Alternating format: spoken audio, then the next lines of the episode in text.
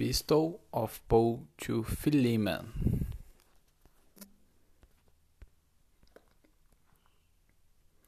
Paul, a prisoner of Christ Jesus, and Timothy, our brother, to Philemon, our dear friend and fellow worker, also to Appia, our sister, and Archippus, our fellow soldier, and to the church that meets in your home. Grace and peace to you from God our Father and the Lord Jesus Christ. Thanksgiving and prayer, verse four. I always thank my God as I remember you in my prayers, because I hear about your love for all his holy people and your faith in the Lord Jesus. I pray that your partnership with us in the faith may be effective in deepening your understanding of every good thing we share for the sake of Christ.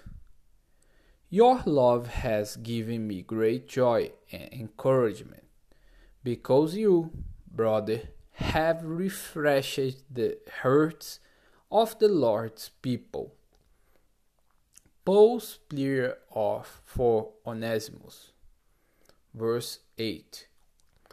Therefore, although in Christ I could be bold and order you to do what you ought to do, yet I prefer to appeal to you on the basis of love.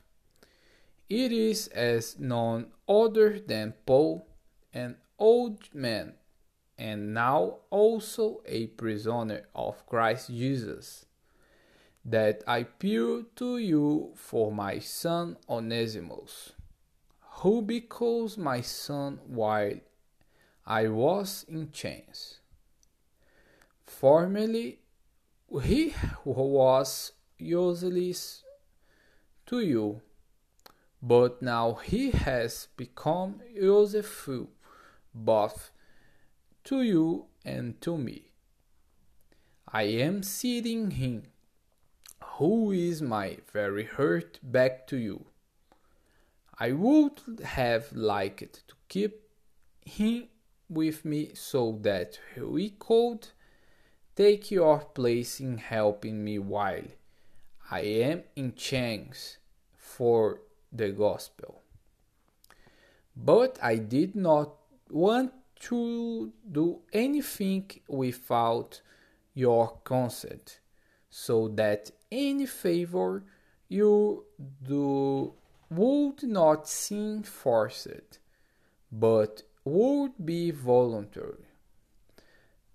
Perhaps the reason he was separated from you for a little while was that you might have him back forever, no longer as a slave, but better than a slave, as a dear brother. He is very dear to me, but even dearer to you, both as a fellow man and as a brother in the world, in the Lord. So if you consider a partner, partner, welcome him as you would welcome me. If he has done you any wrong or wrongs you anything, charge it to me. I, Paul, am when I writing this with my own hand. I will pay it back. Not to mention that you won, woe me our very self.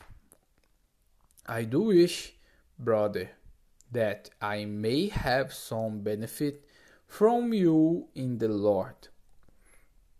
Refresh my heart in Christ, confident of your obedience.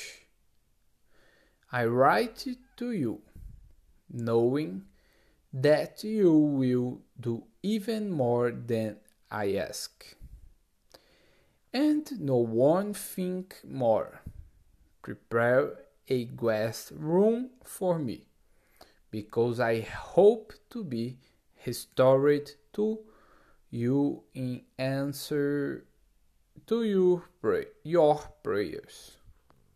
Epaphras, my fellow prisoner in Christ Jesus, sends you, sends you greetings. And so, and so do Mark, Aristarchus, Demas, and Luke, my fellow workers. The grace of the Lord Jesus Christ be with your spirit.